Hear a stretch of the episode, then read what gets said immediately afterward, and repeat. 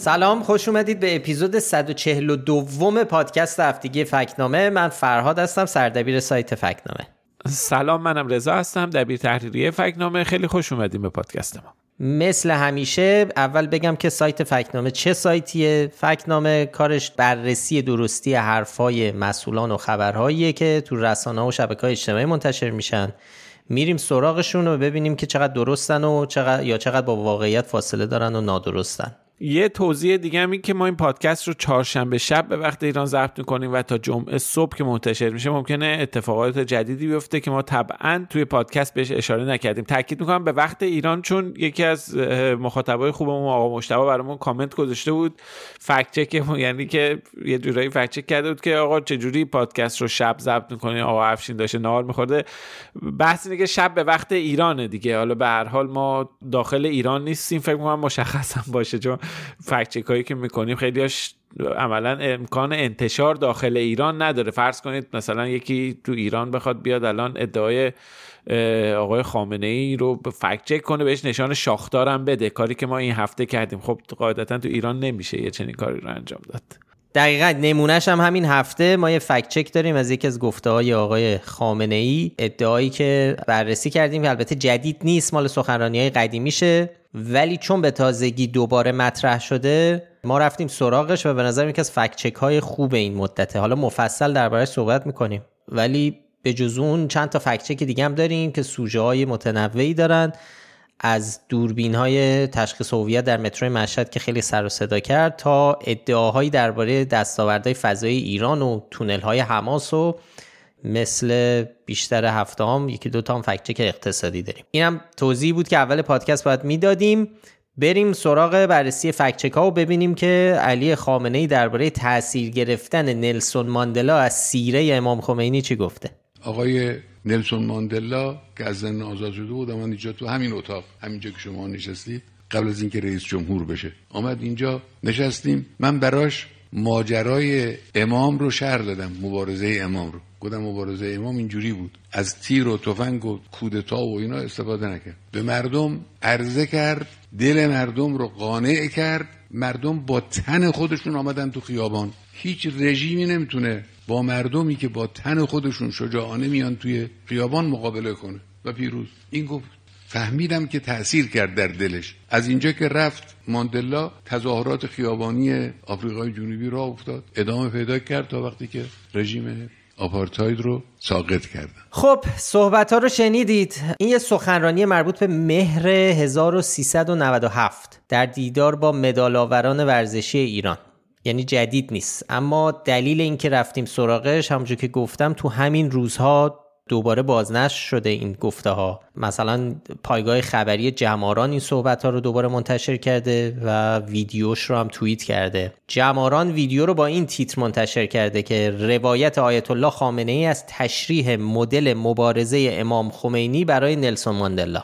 یه چیزی آفراد فقط هم بله. بحث حالا این صحبت خامنه کردیتو فقط به آقای خمینی هم نمیده. میگه نلسون ماندلا حرفای منو که یعنی داره خودش هم یعنی در واقع تاثیرگذاری خودش و تعریف می‌کنه. بعد یه با یه حالت خاصی هم میگه. یک اثری کردن. دیدم چهرهش عوض شده اینا. آره خیلی یعنی این نکته ای که همین کردیت آره به خودش هم داره میده هم به آقای خمینی. قطعا اینی که میگی اینم هست. تو حرفاش یعنی تو توی بین سطور حرفاش این وجود داره دیگه. این دفعه اول هم نبوده. مشابه حرفا رو سال اردیبهشت 1380 هم زده تو مسلای رشت. اونجا هم تاکید کرده بود که ماندلا بر اساس توصیه های ایشون یعنی آقای خامنه ای بوده که تونسته در آفریقای جنوبی موفق بشه. حالا ما به این ادعا نشان شاخدار دادیم. احتمالا خیلی ها که تا الان این حرفا رو گوش می‌دادن تونستن پیش بینی کنن که نشانش چی باشه. ولی آقا رضا شما یه توضیح برامون بده که چرا به این گفته نشان شاخدار دادیم. خیلی کوتاه و سادهش اینه که ماندلا اصلا بعد از اینکه آپارتاید از بین رفته اومده دیدار خامنه ای. خب همه تاریخ ها معلومه. مهمتر از همه تاریخ رفراندومی که تو آفریقای جنوبی برگزار شد و منجر به پایان آپارتاید معلوم شد. تاریخ سفر ماندلا به ایران هم معلومه و اینها برای رد کردن برای اینکه نشون بده حرف آقای خامنه خلاف واقعیت کافیه. خیلی خلاصه بخوام بگیم ماندلا در مجموع دو بار به ایران سفر کرده. یه بار تیر 71 همین سفری که داره آقای خامنه ای بهش اشاره می‌کنه. یه بارم در مهر ماه 1378 هر دو بار هم با رهبر جمهوری اسلامی دیدار می‌کنه گزارش و عکساش هم هست. ما هم تو سایت منتشر کردیم. نکته اینه که تاریخ برگزاری همه پرسی پایان آپارتاید تو آفریقای جنوبی چهار ماه قبل از سفر اول ماندلا به ایران همون سفری که خامنه ای داره دربارهش صحبت می‌کنه. یعنی دیگه عملا ده ها مبارزه تو آفریقای جنوبی به نتیجه رسیده رفراندوم برگزار شده آپارتاید از بین رفته به صورت رسمی. ماندلا اومده ایران البته هنوز مونده تا رئیس جمهور بشه. و خب اینها همه نشون میده که چرا گفته علی خامنه گفته درستی نیست. اینا اصلا تو اون زمان دیگه عملا مبارزه در در حال مبارزه نبودن که حالا بخوان بیان و از اتفاقای ایران الگو بگیرن. یه نکته دیگه هم اینه که اصلا مبارزات ضد آپارتاید تو آفریقای جنوبی یه سابقه خیلی بیشتر از اینا داشته. بیشتر از هفتاد سال طول کشیده. یعنی شما اگه سخنرانی خامنه رو گوش بدید داره یه تصویری ایجاد می‌کنه که انگار خبری نبوده پیشرفتی حاصل نشده نمی‌شده.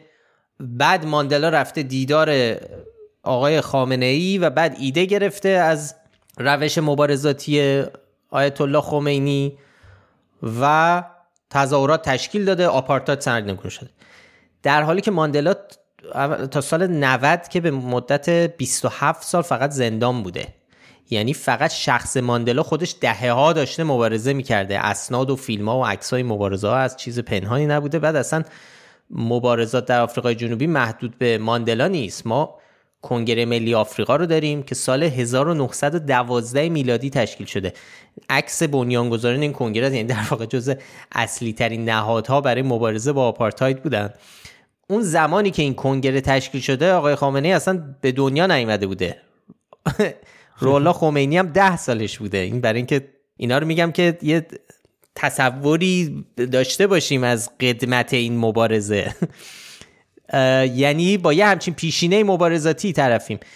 در واقع اینا از زمان احمد شاه داشتن مبارزه می‌کردن و اولین انتخابات دموکراتیکشون سال 94 برگزار میشه. یعنی دلیل اینکه ما داریم به این گفته نشان شاخدار میدیم اینه که شواهد زیادی هست که نشون میده چقدر این ماجرایی که رهبر جمهوری اسلامی داره تعریف می‌کنه با واقعیت هایی که همه بر سرش توافق دارن فاصله داره. ولی حالا جدای از این ادعاها این سفرهایی که ماندلا به ایران داشته حاشیه های جالبی هم داشته که ما چند موردش رو توی فکچک بهش اشاره کردیم. آره یعنی اصلا این تاثیرگذاری آقای خامنه ای روی ماندلا اصلا یه ترمه یه دونه فقط محدود به این گفته نمیشه و ماجرا داره.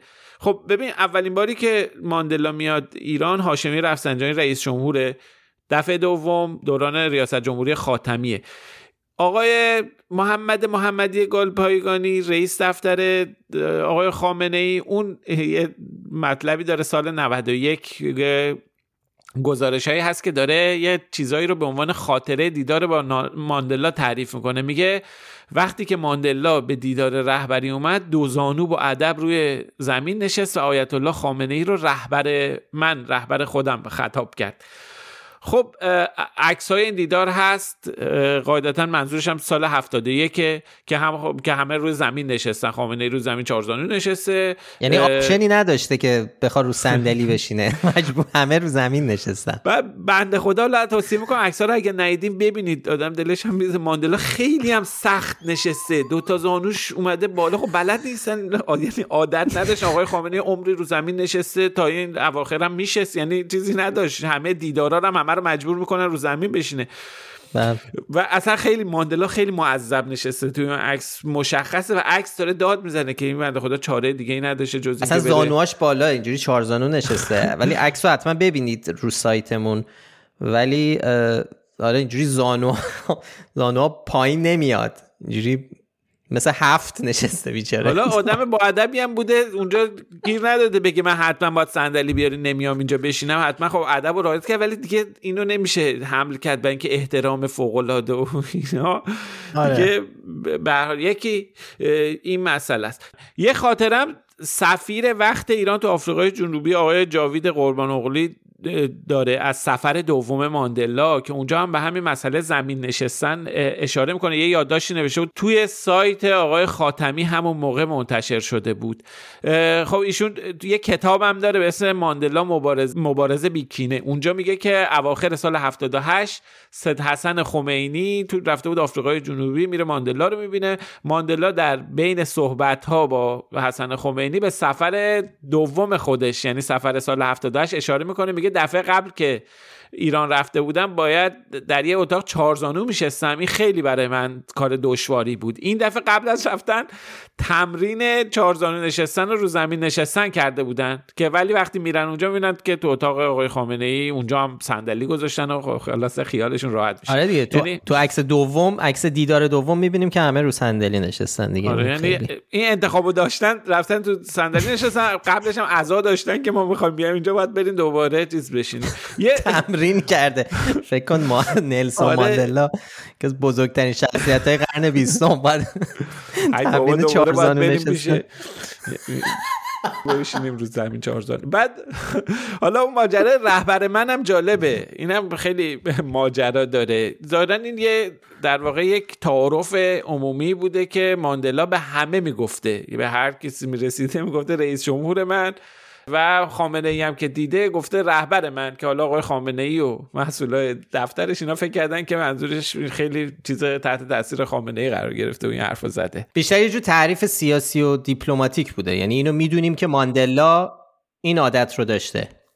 اصلا منحصر به خامنه ای و ایران هم نیست همین رو تو ایران به خاتمی هم گفته بود. خاتمی هم همین رو میگه. یه مصاحبه داره با انصاف نیوز سال 92 اونجا میگه که ماندلا همیشه منو رئیس جمهور من خطاب می‌کرد و البته همین تعبیر رو نسبت به بقیه رئیس جمهور هم به کار می‌برد که اینجوری صمیمیت و ادب و تواضعش رو نشون میده. بیل کلینتون هم اتفاقا همین روایت رو داره که میگه ماندلا به می‌گفت رئیس جمهور من. احتمالاً آقا فراد شما رو می‌دیده می‌گفته فکت چکر من. یه چیزی این چیزی داشته.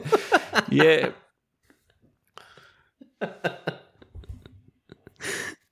اخلاقی بوده ولی خب حالا مثلا اینو گفته آقای خامنه‌ای به خودش گرفته گفته او مثلا من این فکر می‌کنه من رهبر اونم هستم. حالا به هر حال دبیر تحریریه من.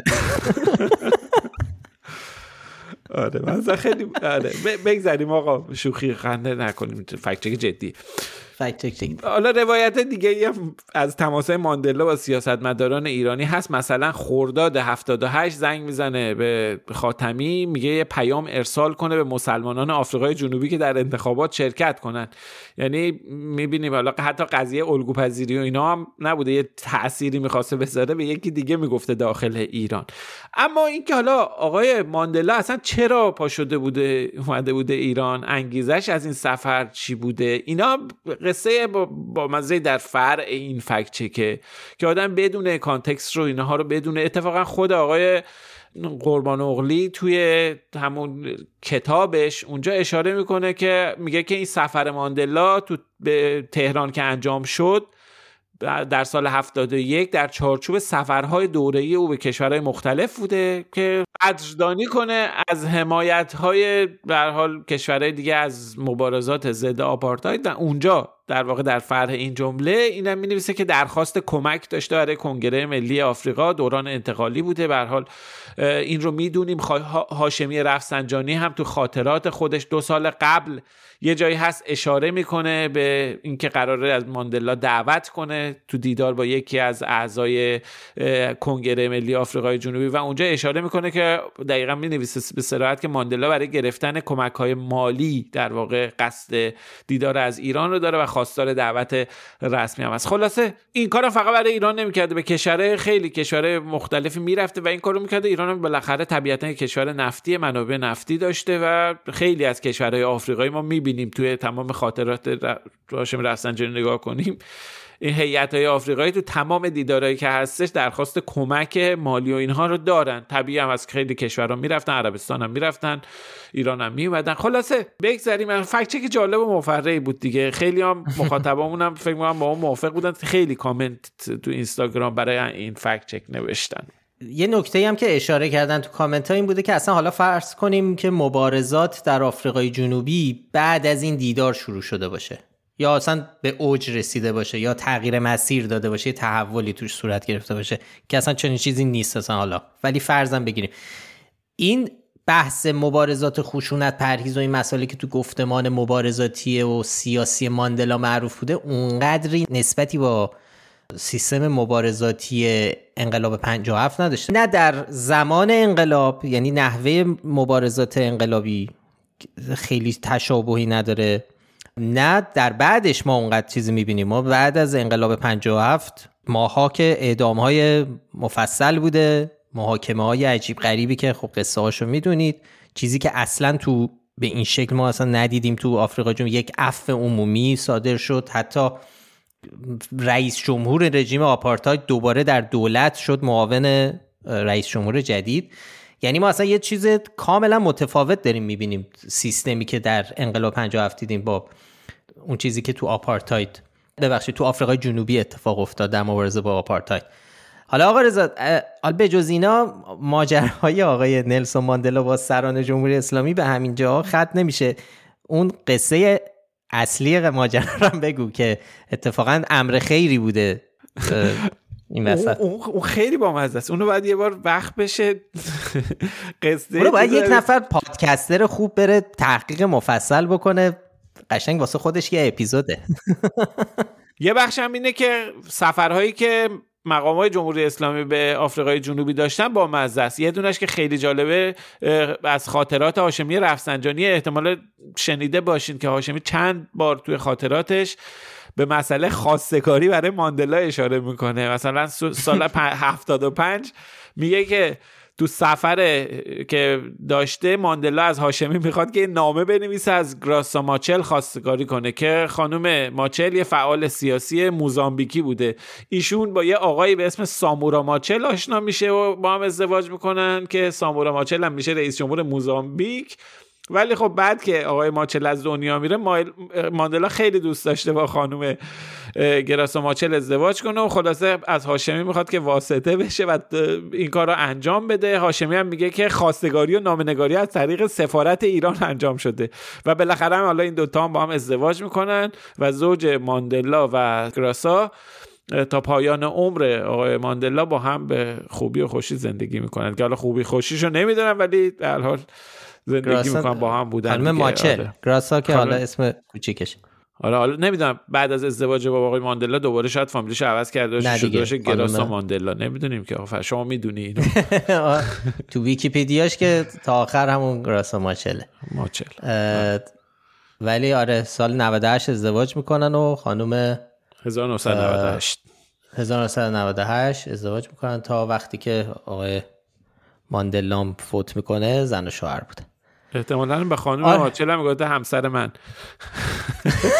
خب دیگه اون همسر منه دیگه. اون تکنیکلی اون واقعا همسر من می‌شده. که دیگه همسر آره. منه دیگه. اون می‌تونسته به خودش بگیره. به حال آقای هاشمی رفسنجانی. پا پیش می‌ذاره و این دو مرغ عاشق رو به هم میرسونه. خب بریم سراغ فکچک های یه ذره جدیتر.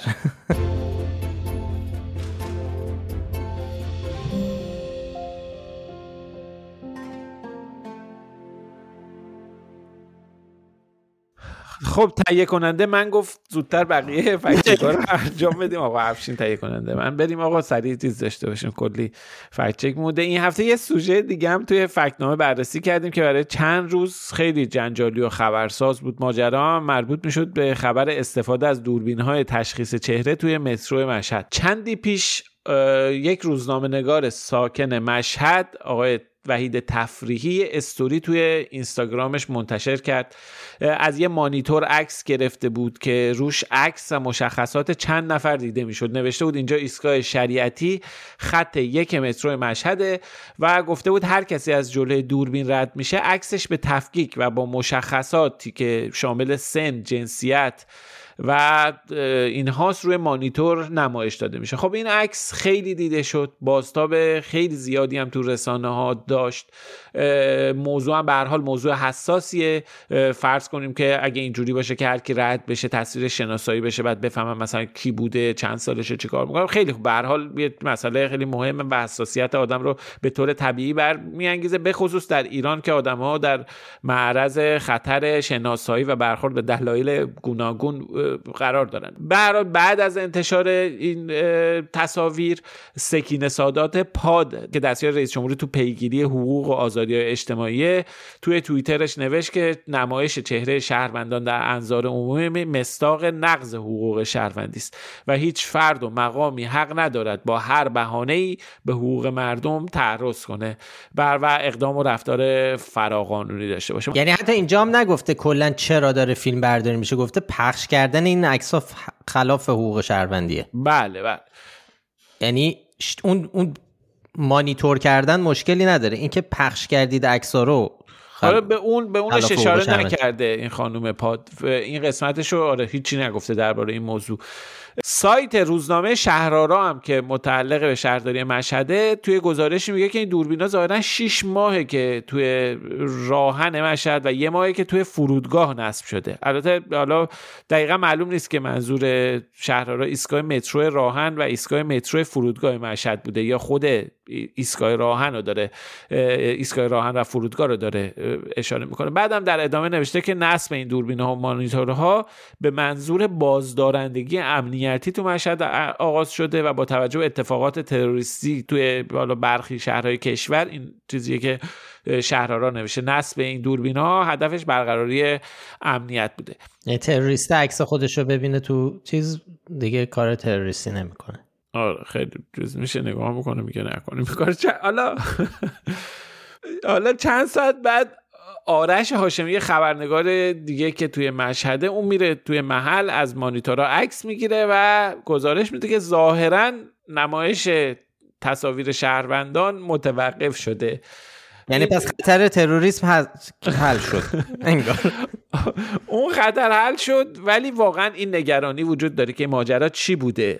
چه چیزی اونجا استفاده شده و این نکته بودش که این سوالی بودش که ما رفتیم بهش پرداختیم توی مقاله و سعی کردیم ببینیم که ماجرا واقعا از نظر فنی از چه قرار بود. آره ما دیدیم این سوژه مهمیه و میشم بهش پرداخت. موضوع جدیدی هم نیست. ما قبلا تو فکنامه هم چند تا مطلب داشتیم دوتا در این باره نوشتیم یه بار فروردین یه بار دیگه هم اردیبهشت 1402 تو یه مطلب بررسی کردیم که چرا این ادعایی که حکومت درباره تشخیص چهره می‌کنه اقراق‌آمیزه درباره فناوری های تشخیص چهره.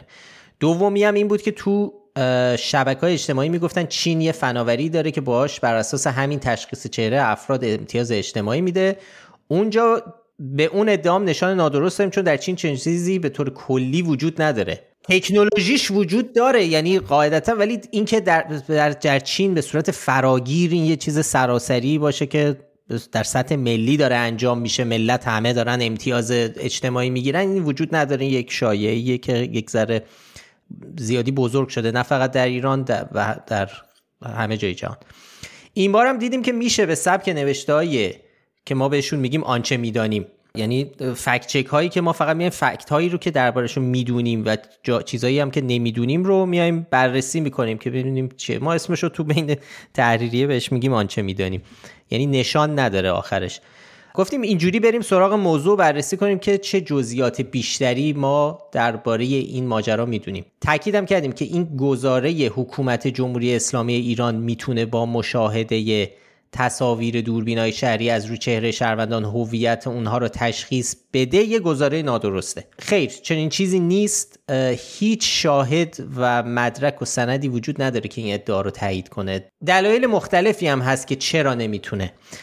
اولین چیزی که باید بدونیم اینه که شناسایی چهره کلا چیز خیلی سختی نیست. به این معنا که یکی از جلوی دوربین رد بشه مثلا عکسش رو ثبت کنن و بعد ببینن زنه یا مرد مثلا حدس بزنن چند سالشه. این اطلاعات رو هم میشه به راحتی تو یک سیستم ابری که cloud ی و پردازشگرای قوی تحلیل هم کرد. ولی واقعیت اینه که اینها برای تشخیص هویت کافی نیست. چرا؟ چون لازم کل این ورودی ها بره توی database ی که همه چهره ها با جزئیات زیاد توش هست. و بر اساس اون اونو مقایسه بکنه و تشخیص بده که این عکسی که من اینجا گرفتم با چه هویتی match می‌کنه. اینو جمهوری اسلامی نداره در ایران. هیچ گزارش مستند و محکمی نیست که نشون بده این وجود داشته باشه چون چیز بله. پیچیده یه, یه چنین database ی. یعنی مثلا درباره پلاک ماشینا این هست. از پلاک عکس می‌گیرن اون عدد وارد ای database ی میشه بعد می‌بینن با یه پلاک منطبقه بعد می‌بینن خب این پلاک صاحب ماشین کیه. ولی درباره چهره مسئله به این سادگی نیست. ما با چهار تا عدد مواجه نیستیم. ممکنه یه سری بگن که عکس های کارت ملی همه در اختیار حکومت هست. بله هست ولی برای تشخیص هویت کافی نیست. شما نمی‌تونی یه عکس در حال عبور داشته باشی. از زاویه بالا از اون زاویه‌ای که دوربین حالا داره از مردم عکس می‌گیره. و بدیش به سیستم و این از روی یه عکس سه در چهار هویت رو بگه. برای این مسئله باید دادای زیادی از صورت افراد داشته باشی. مثلا باید یک نقشه سبودی داشته باشی از صورت هر فرد. شبیه همون چیزی که مثلا خیلی از های هوشمند دارن این روزا. میاد یه تصویر سبودی از صورت می‌گیره که دیگه بعد از اون گوشی رو بشه با حسگرهای تشخیص صورت باز کرد. چون چنین database ی وجود نداره شناسایی هویت افراد هم خیلی خیلی سخت و بعیده. یه جوری می‌تونیم بگیم غیر ممکنه تا وقتی اون database وجود نداشته باشه. ولی برای جاهایی که جمعیت کمتری دارن این می‌تونه شدنی باشه. مثلا یه دانشگاه یا یه شرکت. ولی برای 80 میلیون نفر بالای 80 میلیون نفر آدم باید عکس های مختلفی از زوایای مختلف داشته باشن و این تو دیتابیسی ذخیره شده باشه با تمام مشخصات. این از این. حالا چیز جالب که ما باید بهش توجه کنیم تصویر خود همین مانیتور خود این مانیتور راست اطلاعاتی که این مانیتور منتشر می‌کنن ما دو تا عکس داریم از این مانیتورهای مشهد که دو نفر آدم مختلف از این مانیتورها گرفتن در زمانهای مختلف. نکته جالب اینه که ممکنه تصاویر رو که ببینید یعنی من خودم اول همچین فکر کردم. فکر می‌کردم تصویر سمت راست که در واقع از زاویه دید دوربینای مدار بسته است انگار که تصویر live اون دوربیناست که آدما در حال عبور مرورن و اون سمت چپ که به اصطلاح حالا افراد مختلف شناسایی شدن افرادی که دارن رد میشن اونجا live نمایش داده میشه. در که اینجوری نیست. دو تا عکس داریم که دو نفر مختلف از این مانیتورها گرفتن. مانیتورها که گفتم تقسیم شدن به دو بخش عکس سمت راست تصویر سمت راست که قاعدتا باید از زاویه دید دوربین مدار بسته باشه عکسه یعنی فیلم هم نیست. اون دو نفر هر دو تا عکس ما تو یک صحنه رو داریم می‌بینیم. در واقع یه تصویر داریم می‌بینیم. ما یه تصویر ثابت بی حرکت یعنی هیچ چیز لایوی اتفاق نمیفته سمت چپ هم که مثلا حالا به اصطلاح افراد شناسایی شدن با اون پرتره‌شون به صورت thumbnail یه سری مشخصات همینجوریه که مثلا این مرده یا زنه و چند سالشه شبیه می هیچ ارتباطی هم با اون عکس سمت راست نداره. یعنی اینجوری مثلا live در حال در کسری از ثانیه داره شناسایی می‌کنه و ولی اون عکس سمت راست تاثیرش رو روی آدم می‌ذاره. آدم فکر می‌کنه اینا که رد شدن داره همزمان مثلا این مشخصات میاد و یه چنین چیزی رو القا می‌کنه برای حداقل ما که از دور این تصاویر رو داریم می‌بینیم. در واقعیت ولی همه چیز ثابته. یعنی آره. هیچ اتفاقی نمیفته انگار یه عکس رو تو فتوشاپ بسازی یه سری عکس رو تامنیل و چیز رو کنار هم بذاری نوشته اضافه کنی بندازی رو تصاویر مانیتور مترو. کلا چند تا چیز عجیب توی یعنی سوال برانگیز توی این ماجرا وجود داره به جز این چیزهایی که شما گفتی. یک چیزی که خیلی عجیبه اینه که دارن تصاویر این شناسایی رو به همه نشون میدن که خب این سوال پیش میاد چه دلیلی وجود داره؟ یه جایی مثلا توی چین یه چنین سیستمی رو فرزن دارن استفاده می‌کنن به صورت پایلوت یه جا خب دلیلی نداره بیان نشون بدن.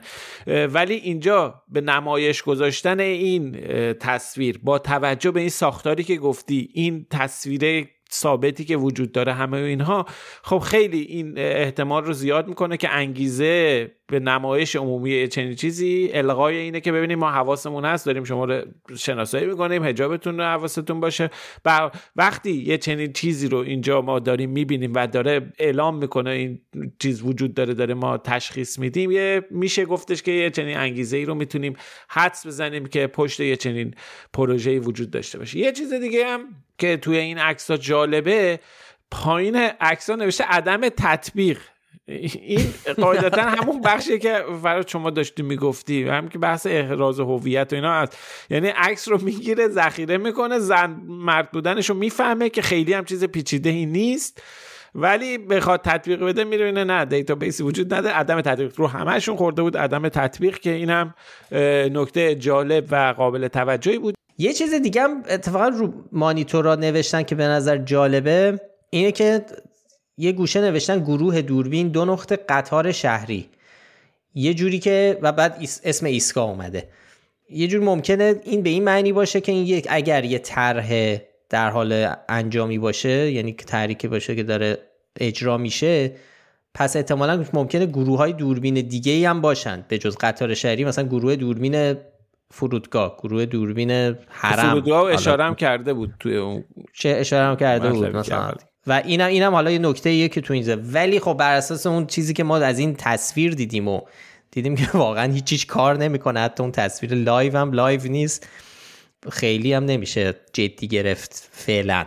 مگر اینکه خب حالا نشانه های دیگه ای از این ببینیم که این تر نه تر جدی و فراگیریه. یه نکته دیگه هم که باید بدونیم اینه که تو شبکه های اجتماعی گفته شده این پروژه یکی از کارهای شرکت توسعه مهندسی نصرآفرینان توس بوده و اینا در واقع پیمانکارش بودن که این شرکت توی مشهد هم ثبت شد و به حال یعنی یه شرکت یه پروژه محلیه. این کاملا مشخصه. به اضافه که این شرکت در زمینه همون بحث پلاک و چیزا با نیرو انتظامی و اینا هم همکاری می‌کنه و کلا تو همین حوزه فعالیتش هست احتمالا این هم دمو یه کار یا یه که می‌خوان اجرا بکنن. حالا اینا دقیق نمی‌دونم ولی میشه حد زد که به این چیزها با توجه به سابقه این شرکت مرتبط باشن. ما لینک اطلاعات این شرکت و لینک تمام منابع که ما توی این تحقیق استفاده کردیم رو داخل مطلب گذاشتیم. توصیه می‌کنم اگه وقت دارید حوصله دارید برید سایت رو ببینید و اونجا جزئیات بیشتری بخونید درباره که این خبر چی بوده و چه ماجرایی داشته.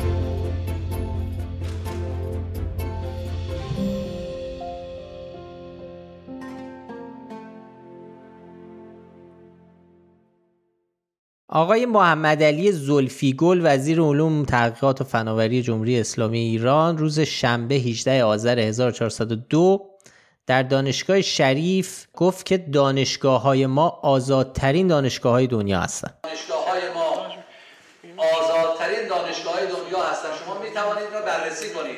ببینید این آزادی که در دانشگاه ما وجود داره آیا دانشجو و استاد و کارمندش تو جاهای دیگه دانشگاه های دیگه می توانند چنین آزادی داشته باشن جمهوری اسلامی ظرفیتش بسیار بالاست.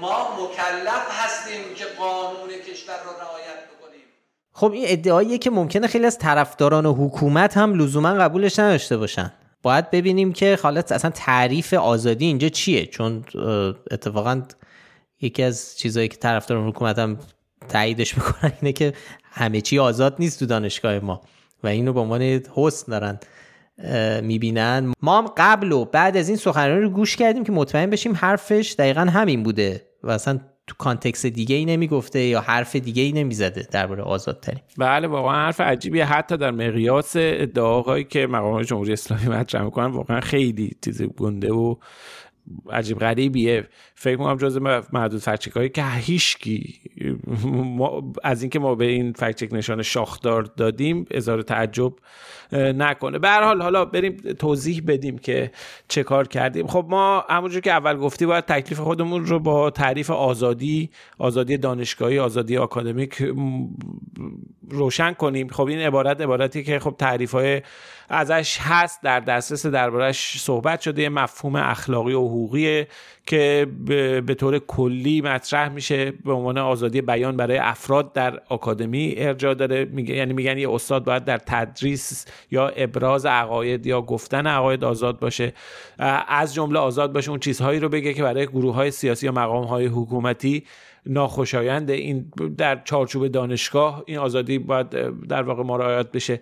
میگه اینا بحث سرکوب نشدن دانشجویان دانشگاهیان و اساتید هستش. نباید تهدید بشن و کارشون رو به خاطر اینکه حرفهایی می‌زنن که خوشایند مقام های حکومتی نیست از دست بدن. خب ما این تعریف رو بر اساس منابع گوناگونی که سراغشون رفتیم گذاشتیم لینک منابع هم اووردیم توی مطلب. از دایره المعارف بریتانیکا تا انجمن استادان دانشگاه آمریکا تعریفی که دانشگاه کالیفرنیای جنوبی داره دانشگاه کانادا آزادی حتی تعریف هایی که در داخل خود ایران هستش. به یه مقاله ارجاع دادیم که بر توی دایره المعارف بزرگ اسلامی تو سایت دایره المعارف بزرگ اسلامی منتشر شده که آقای مقصود فراستخواه رو نوشته. به همه اینها ارجاع دادیم و به یه چنین تعریف رایجی رسیدیم که منظور خودمون رو مشخص کردیم که وقتی ما درباره آزادی دانشگاهی صحبت می‌کنیم منظورمون چیه؟ اولین نکته اینه که این تعریف یعنی اینکه آزادی عملکرد استادان آزادی بیان استادان و دانشگاهیان و عدم سرکوب دانشگاهیان در فضای دانشگاه. این با واقعیتی که توی جمهوری اسلامی در چل سال گذشته چل خورده سال گذشته اتفاق افتاده به وضوح همخوانی نداره فاصله خیلی خیلی زیادی داره. چیزی هم نیست که مثلا یک گروه خاص دربارش صحبت کرده باشن. نه گزارش های رسمی هستش توی رسانه ها هست و نشون میده که تا چه حدی آزادی آکادمیک در ایران مخدوش شده هم برای استادان دانشگاه هم برای دانشجوها. خب ما سراغ اول از همه رفتیم سراغ زیرساخت مدیریت در واقع سراغ ساختار مدیریتی دانشگاه در ایران. خب به وضوح یه ساختار دوگانه ای هستش که از یه طرف دانشگاه روی کاغذ توسط هیئت امنا اداره میشن زیر نظر وزارت علوم یا وزارت بهداشت. ولی از یه طرف دیگه ما می‌بینیم که نهادهایی تعبیه شده داخل دانشگاه که عملا کنترل دانشگاه رو بر عهده دارن. چه داخل دانشگاه؟ مثل نمایندگی رهبری بسیج دانشجویی که متعلق به زیر مجموعه سپاه پاسداران چه بیرون دانشگاه؟ مثلا شورای عالی انقلاب فرهنگی که اصلا مصوباتشون فراتر از قانون و قوانین رایج و نهادهای قانونگذاری قانون اساسی. به حال اینها هستش که توی نشون میده که حتی از نظر ساختار اداری هم ساختار دانشگاه در ایران مستقل نیست و نهادهای خارج از دانشگاه می‌تونن اونجا هم در حوزه قانونگذاری و قانون اعمال قانون و هم در حوزه اجرا در واقع دخالت های فراقانونی بکنن و استقلال دانشگاه رو مخدوش بکنن. اینا تازه حالا موارد رسمیه. ما همیشه تو این چهل سال پدیده لباس شخصی رو هم تو دانشگاه ایران داشتیم. بعد از انقلاب فرهنگی تا امروز این افراد نقش مهمی داشتن تو جریانهای سیاسی دانشگاه ها یکی از نمونههایی که میشه مثال زد مربوط میشه به سال 74 که حمله کردن به سخنرانی عبدالکریم سروش تو دانشگاه تهران که خب گزارش های این حمله هم هست. ولی حالا چرا یهو عبدالکریم سروش رو میگیم؟ به خاطر اینکه خود آقای سروش یکی از معماران اصلی انقلاب فرهنگی بوده در اوایل انقلاب که به خاطرش و یکی از عواقبش اخراج سازمان یافته خیلی از استاد دانشگاه بوده. اینو به این دلیل میگم که می‌خوام بگم یعنی مثال سروش رو داریم می‌زنیم. می‌خوام بگم حتی عبدالکریم سروش هم در امان نبوده. حضورش و حرفاش تحمل نشده. انقلاب فرنگی که خب خیلی همه می‌شناسن می‌دونیم چه عواقبی داشته و چند سال تعطیلی دانشگاه و که همجور گفتم اخراج خیلی از استادای دانشگاه. ولی دو تا دوره مهم دیگه هم هست که تعداد اخراج های سازمان یافته زیاده. یکی دوره احمدی نژاد که از سال 84 شروع شد و سال 88 هم به اوج خودش رسید. یکی هم از شهریور 1400 و دولت رئیسی که اتفاقا همین آقای زلفی گل وزیر علومشه.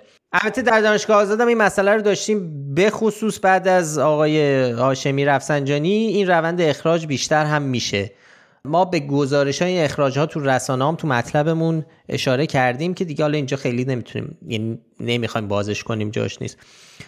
خود فکنامه هم تو همین ماهای گذشته سه تا فکت چک داشته مربوط به این قضیه که لینک اونا رو هم در این مطلب جدیدی که منتشر کردیم گذاشتیم که گفته بودن اخراج اساتید به خاطر مسائل علمی بوده نه سیاسی. اینو حتما یادتون هست. گفته بودن که استادا دچار رکود علمی شده بودن. رکود علمی فکر کنم اصلا اسم یکی از پادکستامون هم گذاشتیم رکود علمی. انقدر از اون اصطلاحات جدیدیه که جمهوری اسلامی هر چند بار یه اصطلاحات ترکیب های بامزه می‌سازه.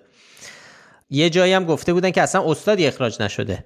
ما اینها رو قبلا هم بررسی کردیم. تو همین پادکست هم دربارشون حرف زده بودیم که ادعای نادرستی بودن ولی حالا یه بخش خیلی جدی دیگه ماجرا هم بخش آزادی دانشجوها در محیط دانشگاه است این خودش ماجرای مفصلی وضعیت به مراتب بدتر اینجا. چقدر ما مسئله دانشجویان ستاره دار داشتیم تو این سالها؟ و کلا که اصلا مثلا بهایی ها که به کلی نمی‌تونن برن دانشگاه. هر وقت مشخص میشه یک فردی بهایی اخراج میشه. یعنی شما فرض کنید پیروان یک دین نمی‌تونن برن دانشگاه در ایران. بعد وزیر علوم میگه دانشگاه های ما در دنیا جز آزادترین هاست. توی همین وقایع اخیرا ما چقدر نمونه ها و مصادیق برخوردهای خش... خشونت آمیز حالا نه فقط برخوردهای معمولی با دانشجویان داشتیم از بازداشت و تعقیب قضایی بگیر تا ضرب و شتم. چقدر ما کمیته های انضباطی رو داشتیم که حالا اونا ضرب و شتم و بازداشت ها رو نهادهای قضایی امنیتی انتظامی انجام میدن. کمیته های انضباطی که زیر نظر خود وزارت علوم فعالیت می‌کردن زیر نظر خود دانشگاه ها هستن. اینها هم چند صد حکم انضباطی چند در واقع چند صد دانشجو هستن که ما یعنی مستند شده که اینا به دچار گرفتاری شدن حکم کمیته انضباطی دریافت کردن محروم شدن از تحصیل یک ترم دو ترم اخراج شدن.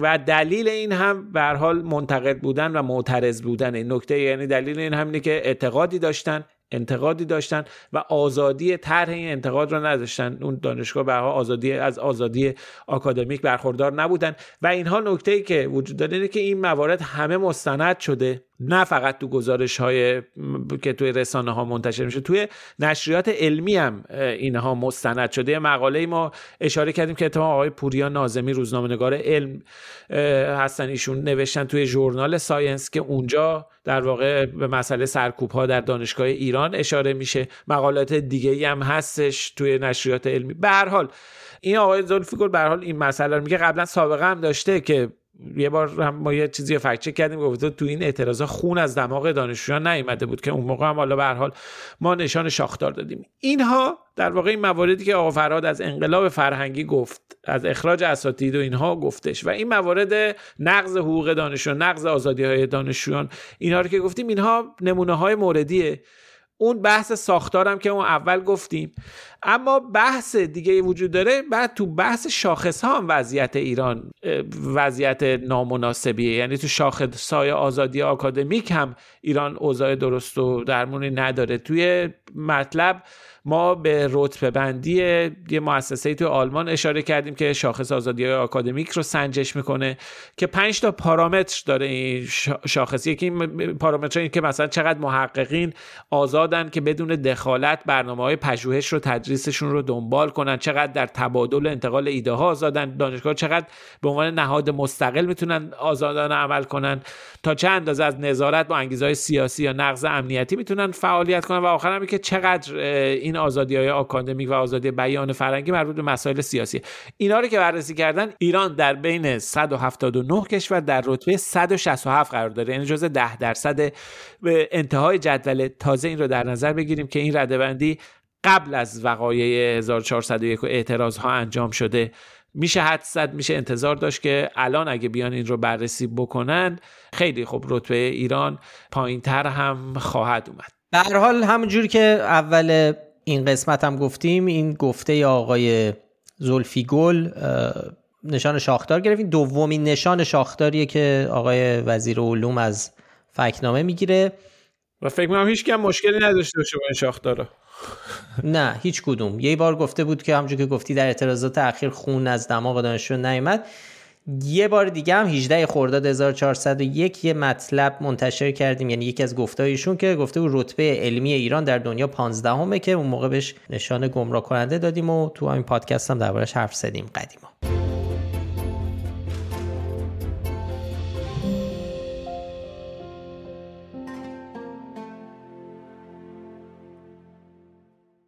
این هفته یه فکت که فضایی هم داشتیم. تا الان همشون اینا رو زمین بودن. حالا بریم فضا روز 15 آذر سازمان فضایی ایران خبر اومد که یه محموله زیستی رو به فضا فرستاده. خب سازمان فضایی یک مجموعه است که زیر نظر وزارت ارتباطات کار می‌کنه. اما این محموله زیستی توی یک کپسولی قرار داده شده که این کپسول رو پژوهشکده هوافضا که زیر مجموعه وزارت علوم ساخته و اینا با یک موشکی به فضا رفته که موشک رو سازمان هوافضا ساخته که زیر مجموعه وزارت دفاع یعنی سه تا مجموعه که اسم همشون فضا هوافضا اینا داره.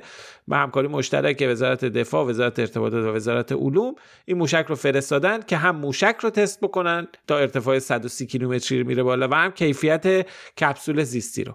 چند ساعت بعد از پرتاب کپسول زیستی وزیر ارتباطات توی تلویزیونی مصاحبه انجام داد و اعلام کرد که بعد از این اتفاق ایران جز شش کشوری شده که فناوری کپسول زیستی رو در دنیا در اختیار داره.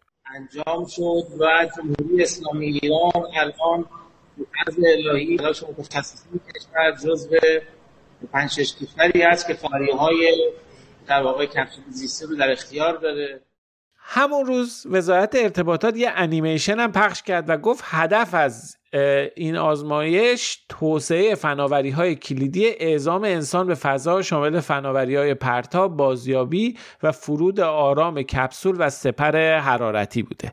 بعد هم وزارت دفاع هم یک کلیپ تبلیغاتی پخش کرد.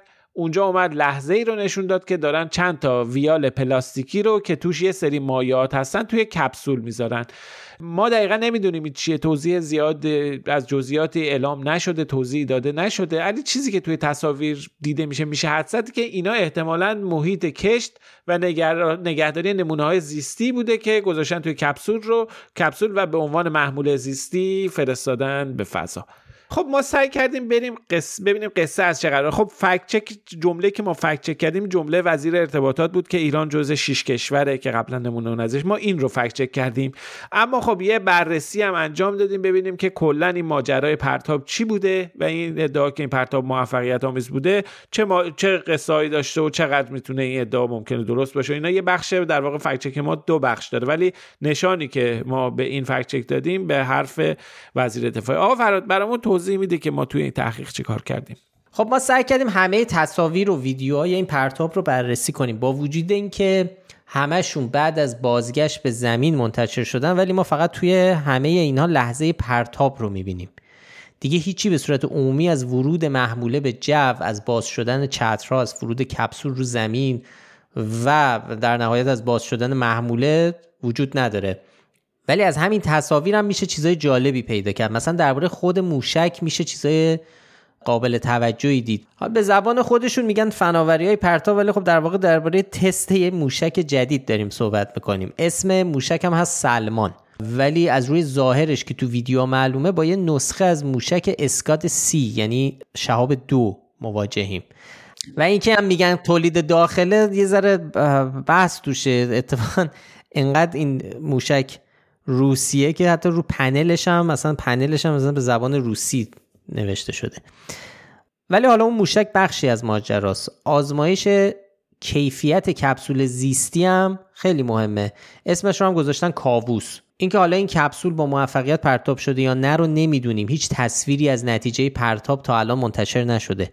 مثلا ممکنه تصویری بیاد که ببینیم اندازه اون مایاتی که در ویال هست اندازه همون اندازه زمان پرتابه و بعد به این نتیجه برسیم که خب پرتاب موفقیت آمیز بوده. چرا؟ چون مهمه که در طول این پرتاب شرایط اون کپسول جوری باشه که فشار و دمای داخلش تغییری نکرده باشه. ولی خب هیچ نهادی تا الان فیلم یا تصویری از این ماجرا منتشر نکرده و خیلی برای ما به صورت مستقل قابل بررسی نیست. ولی حالا فرضم بکنیم که واقعا واقعا موفقیت آمیز بوده. باز هم این سوال وجود داره که آیا جمهوری اسلامی جزو شش کشوریه که فناوری کپسول زیستی رو در اختیار داره یا نه؟ ما قبلا خیلی مفصل درباره این موضوع و این تمایل به اینکه ما جزو سه کشور پنج کشور ده کشور اینا هستیم در مورد خاص همین فناوری فضایی هم ما قبلا یه فکت مفصل داشتیم ما فرات فکت نامه. که خب درست نبود. ردبندی رسمی و مشخصی تو این زمینه نیست ولی تو خوشبینانه ترین حالت حداقل 15 تا کشور هستن که برنامه های فضایی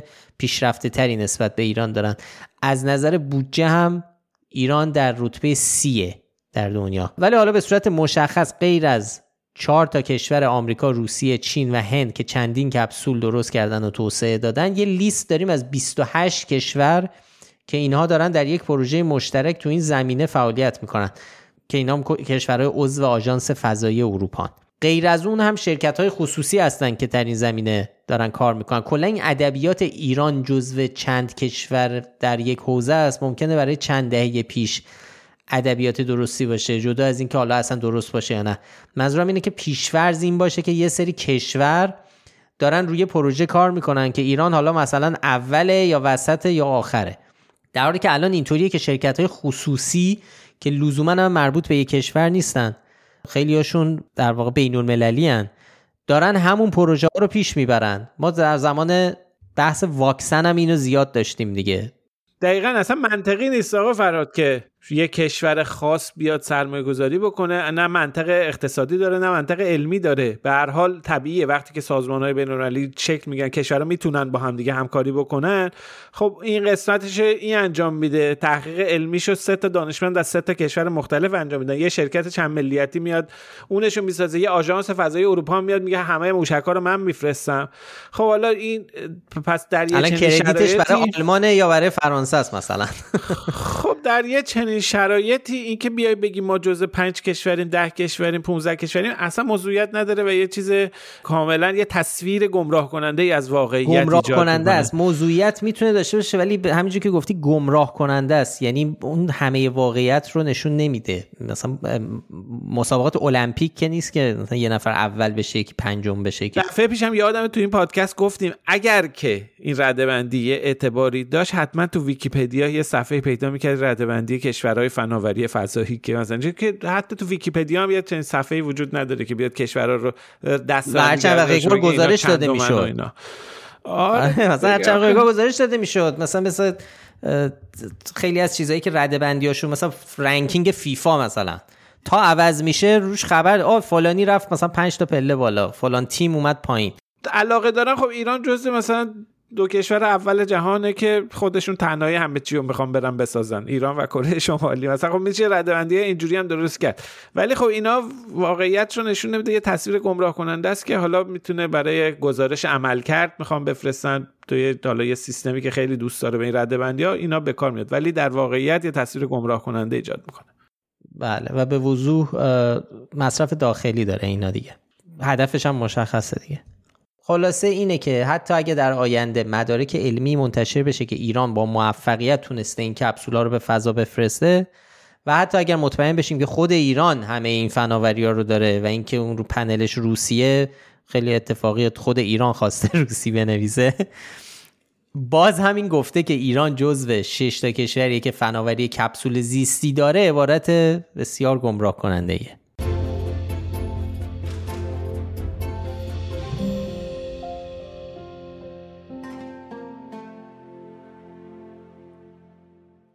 خب بریم سراغ فکچک اقتصادی این هفته که آقای علی بهادری جهرومی سخنگوی دولت روز 13 آذر در جمع بعضی از دانشجوهای دانشگاه امیرکبیر گفت.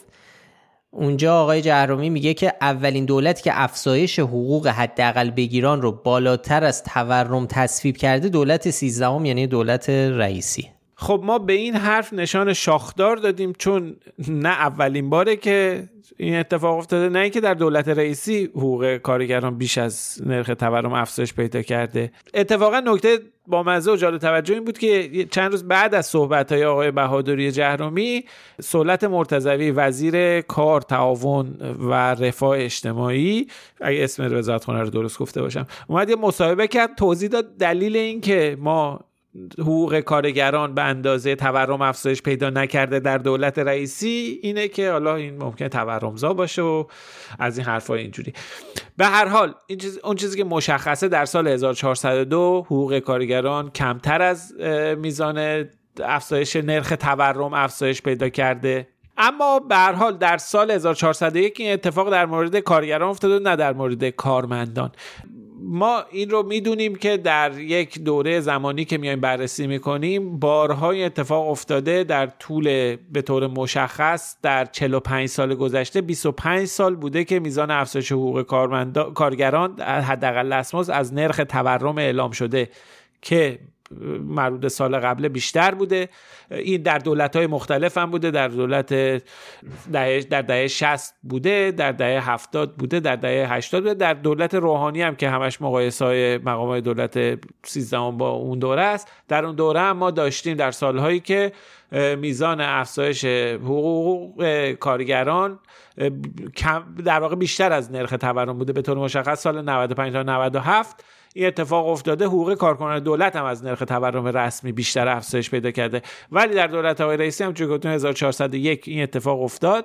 حقوق کارگران بیشتر از تورم بود ولی در 402 این اتفاق نیفتاد و خیلی هم انتقاد کردن و انتقادهای زیادی شد. حالا ما کاری نداریم به اینکه افزایش دستمزد چه تأثیری روی تورم می‌تونه داشته باشه. این بحث‌های دیگه ایه که حالا مطرح می‌کنم اما اون چیزی که مشخصه این گفته آقای بهادری جهرومی هیچ کدوم از اجزاش درست نیستن و به همین دلیل هم از ما نشانه شاخدار گرفت.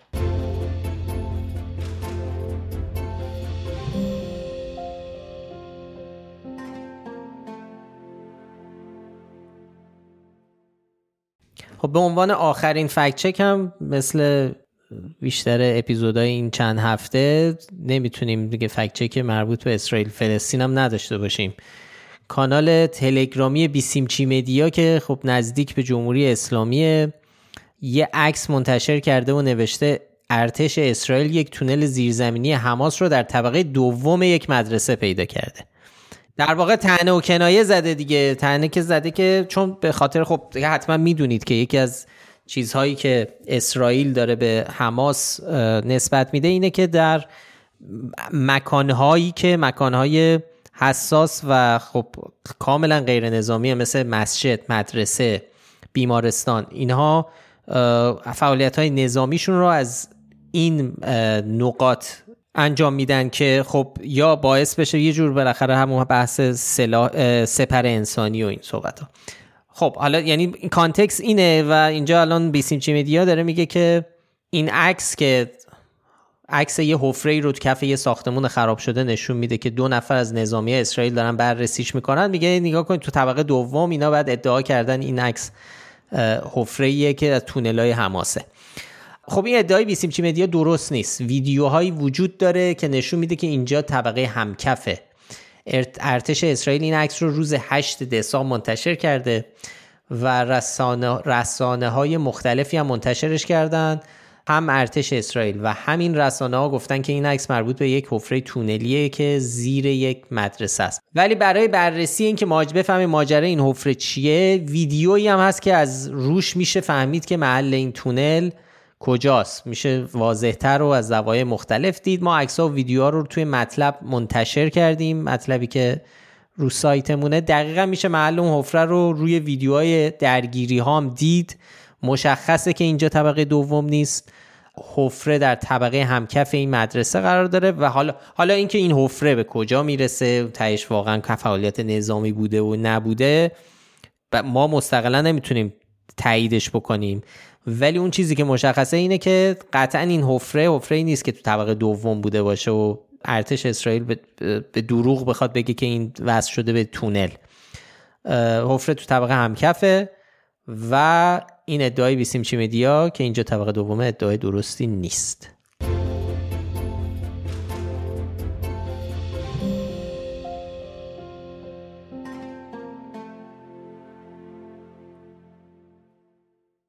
خب یه نیمچه فکچک یعنی یه یادآوری فکچک هم داشتیم. آخرین مورد بگیم که یه کاربری توی توییتر یه رشته توییتی نوشته بود و یه تصویری از یک اینفوگرافیک رو گذاشته بود درباره و آمار شوهرکشی و زنکشی رو مقایسه کرده بود. خب این خیلی دیده شده بود. بیش از یک میلیون بار این توییت دیده شده بود و خیلی بحث و اینا دربارش شده بود.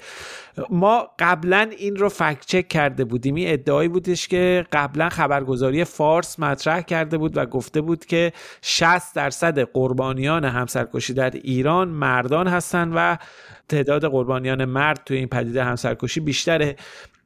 ما اون موقع رفتیم این رو دنبال کردیم رفتیم به دقت دونه دونه که این از کجا اومده بررسی کردیم. متوجه شدیم که این در واقع استناد به گفته های یک قاضی دادگستریه که در یک مصاحبه به تجربه خودش در پرونده هایی که خودش بررسی کرده بود در تهران ارجاع داده بود. اتفاقا اون موقع زنگ زدیم باش مصاحبه هم کردیم. بازنشستم شده بود. توضیح داده که نه این اصلا درباره کل کشور نیست وضعیت در شهرهای مختلف. متفاوت این درباره تهران و اون شعبه ای بوده که این آقای قاضی توش مشغول کار بوده. اما از اون طرفم ما به مطالعات و مقالاتی پیدا کردیم. آمار که نمیدن. آمار اینها به تفکیک به طور رسمی منتشر نمیشه. نه پلیس میده نه پزشکی قانونی. اما آمارهای جسته گریخته ای که توی مقالات علمی بهش استناد شده توی اونها هستش که خلاف این رو نشون میده. مثلا سال 93 توی یکی از این مقالات اومده بود به نقل پلیس آگاهی گفته بود که سی درصد قتل های کل کشور قتل های خانوادگی هن که بیشترشون هم سرکشیه که بیشترشون هم در واقع مردها در واقع زنها رو تو این موارد کشتن. ما نمی‌دونیم دقیقا نسبت چقدره. ما هیچ آماری نداریم. اما می‌دونیم اون چیزی که خبرگزاری پارس چند سال پیش منتشر کرده بود بعد چرخیده بوده حالا هم توی توییتر بهش ارجاع شده. ادعا می‌کنه که آمار 60 درصد همسرکشی در واقع مردان قربانی میشن. این ادعای بی اساسه و ما هم همون موقع بهش نشان نادرست دادیم. این بار هم دوباره اومدیم توی توییتر. همون فکت رو دوباره منتشرش کرد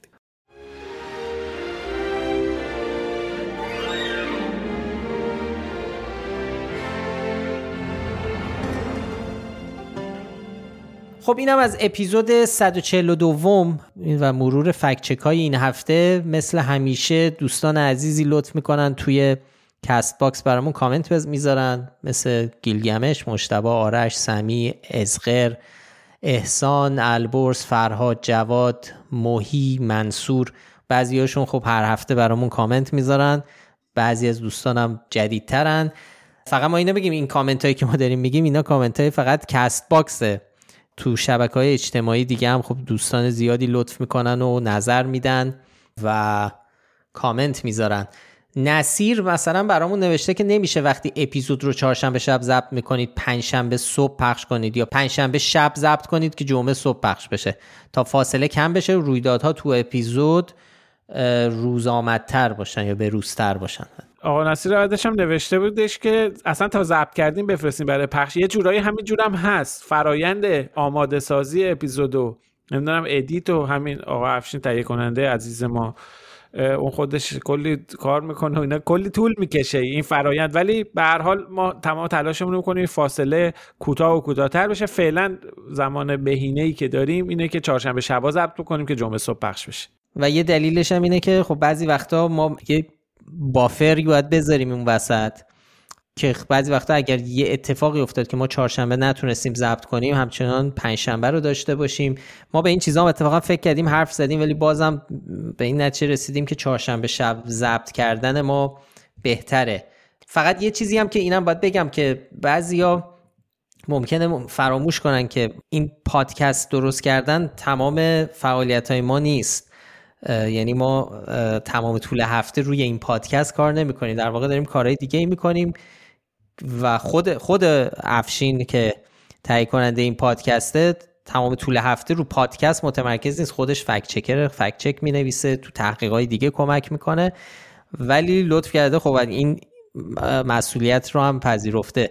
برای همین بهترین حالت این بوده که برای ما ما چهارشنبه شب ضبط کنیم که وقت داشته باشیم برای ادیتش برای درست کردن خیلی از توپقایی که من رضا ممکنه بزنیم یه زده باشیم. به حال آماده کردنش یه وقتی می‌بره که فکر می‌کنیم فعلا با این شرایطی که الان داریم چهارشنبه شب بهتره برامون. الان اگه تو سالن نشسته بودیم بودیم یه دست برای آقا افشین بزنیم. آره. سمی هم یه کامنتی داده که و گفته یه پیشنهاد دارم در صورت امکان به صورت ماهانه یا هر چند وقت یک بار فکت چک که fact check زیادی نیست در مورد یک حقیقت تاریخی ایران یا جهان fact check کنید. در خصوص موضوعات مختلف از موضوعات تئوری توطئه چه در داخل یا خارج یا حقایق تاریخی در مورد. آره feature کار کنیم که اتفاقا خیلی ایده خوبیه و ما واقعا دوست داریم این کارو بکنیم. مخصوصا رضا جز طرفداران این ایده است که ما برای یه سری موضوعات عجله نکنیم وقت بذاریم سه چهار روز حتی بر بعضی موضوع بیشتر یه هفته و یک مطلب پروپیمونی بیاریم و خارج از اون دنیای پرسرعت واکنش به اخبار. بله. ولی به هر حال وقت میطلبه و در میون این همه کارا و این همه موضوعاتی که میاد و هر روز مطرح میشه میگم میطلبه که روش کار بکنیم. ما هم خیلی دوست داریم. یعنی به هر حال ما موافق این ایده هستیم. دنبالش هم می‌کنیم. حتما اگر بتونیم انجام میدیم و موضوع هم که ماشاءالله خیلی زیاده برای اینکه بریم سراغش و بتونیم گزارش های جذاب در بیاریم. درباره یه موضوع الان یه تقریبا آماده داریم ولی گذاشتیم وقت مناسبش منتشر بکنیم. می‌خوایم حسابی روش کار کنیم که چون قصه جالبی داره و داستانش جالبه فکر می‌کنم تو عواست بهمن منتشرش بکنیم. گذاشتیم تو آب نمک آره که قشنگ مدینه نشه تا. به نظر خودمون جالبه فکر می‌کنم برای بقیه هم جالب باشه. داستان با ای داره. ولی گفتیم اگه الان منتشرش بکنیم هم هنوز یه ذره خامه. می‌خوایم پادکست خوبی دربارش در باهاش درست بکنیم هم همین که مناسبت نداره خیلی زیاد الان بخوایم منتشر کنیم. قاطی خبرهای دیگه ممکنه گم بشه. به هر حال حتما ما طرفدار این موضوع هستیم و سعیم می‌کنیم که شرایطی رو فراهم کنیم که بیشتر وقت بذاریم روی این چیزا. و هرچند هم داریم دیگه. بعضی از همین مستندایی که تولید کردیم تو این چند وقت عملا همچین چیزیه کم و بیش. یعنی ما تمرکز کردیم روی موضوع و یه مطلب یا مطلب حالا نگیم محتوای مفصل تری تولید کردیم. خب اینم از کامنت ها و اپیزود 142 خیلی ممنون که پادکست فکت‌نامه رو میشنوید. اگر پیشنهادی به ذهنتون رسید یا نظری درباره کار ما داشتید می‌تونید در CastBox، یوتیوب، تلگرام، اینستاگرام، Threads و X برامون کامنت بذارید. ضمن اینکه خیلی خوشحال میشیم که این پادکست رو به بقیه هم معرفی کنید. و برای پیدا کردن ما هم کافیه اسم فکت‌نامه رو به فارسی یا انگلیسی در هر جایی که باش پادکست گوش می‌کنید جستجو کنید. ما همه قسمت های پادکست رو در کانال تلگرام و کانال یوتیوب فکت‌نامه هم منتشر می‌کنیم. هر هفته هم لینک مطالبی رو که تو اون اپیزود بهشون اشاره کردیم در بخش توضیحات پادکست می‌ذاریم که راحت تر بهشون دسترسی داشته باشید. هیلا نیکو کاورهای اپیزودها رو طراحی می‌کنه. موسیقی پادکست ساخته باربد بیاته و تهیه کننده پادکست هم افشین صدری. آدرس سایت ما هم هست فکت‌نامه dot com. وقتتون بخیر و خداحافظ. مراقب خودتون باشید. خدا نگهدار.